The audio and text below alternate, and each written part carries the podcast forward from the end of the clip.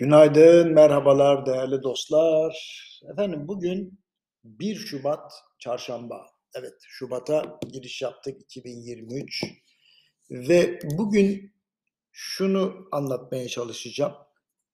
Şimdi ekonominin ilk derslerinde geliri düşük olan toplumların harcama oranlarının yüksek olduğu anlatılır ama bu durum tüketim toplumu olduğuna işaret etmez bu ülkelerin.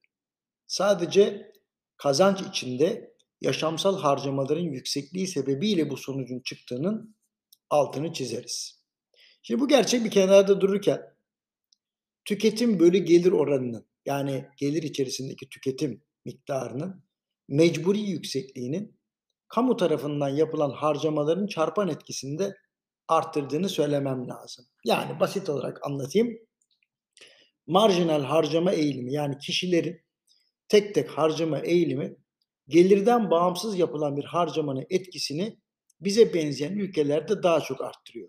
Durup dururken işte bir hükümet harcaması veya sizi emekliye ayırmaları, fazladan gelen bir para her şeyi anlatabilirim. Şimdi bu durum kişi başına düşen milli geliri orta ve alt seviyede olan ülkelerde hükümetlerin arzu ettikleri büyüme hızına kolayca ulaşmalarını sağlıyor desem yanlış olmaz. Şimdi Türkiye'nin kişi başına düşen milli geliri 10 bin doların etrafında dolaşıyor altında üstünde ve çarpan etkisi yüksek ülkelerin arasındayız biz.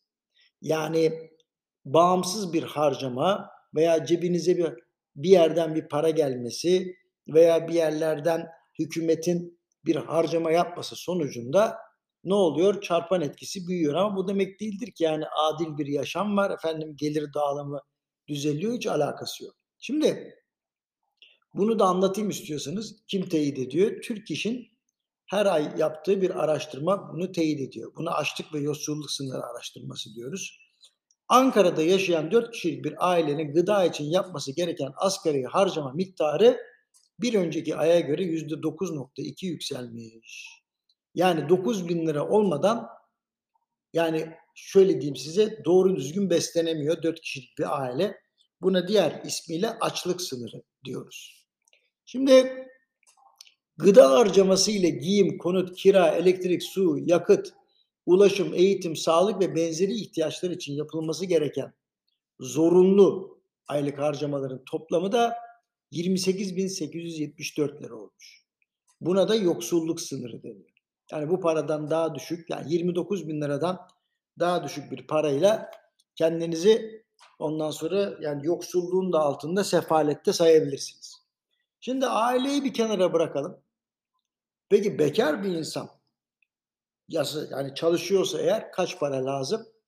Onun da yoksulluk sınırı 11.556. Burası Ankara ha bu arada bunu da söyleyeyim. Şimdi bu veri ışığında çalıştırdığımız insanların harcama gelir rasyolarını hep yüksek seyredeceğini ve EYT ve diğer unsurlardan gelecek bağımsız ödemelerin tasarrufa dönüşmeden tüketime kayacağını tahmin etmek zor değil. Böylelikle belki de düşen talebi ayakta tutmaya çalışırken enflasyonda yapışkanlığı artıyor. Şimdi tüm bu detaylar gelirleri yükseltmeden önce enflasyonu düşürmek gerektiğini bize gösteriyor. Maalesef yıllar önce kurtulduğumuz 6 adet sıfırın 2 tanesi hayatımıza tekrar girdi.